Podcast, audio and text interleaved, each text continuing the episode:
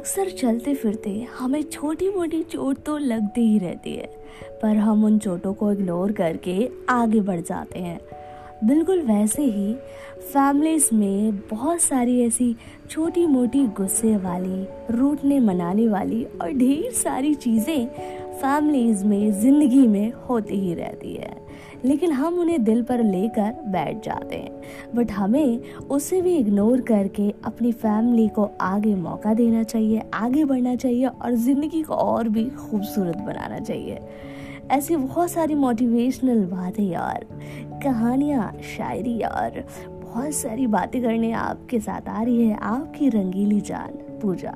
Stay tuned.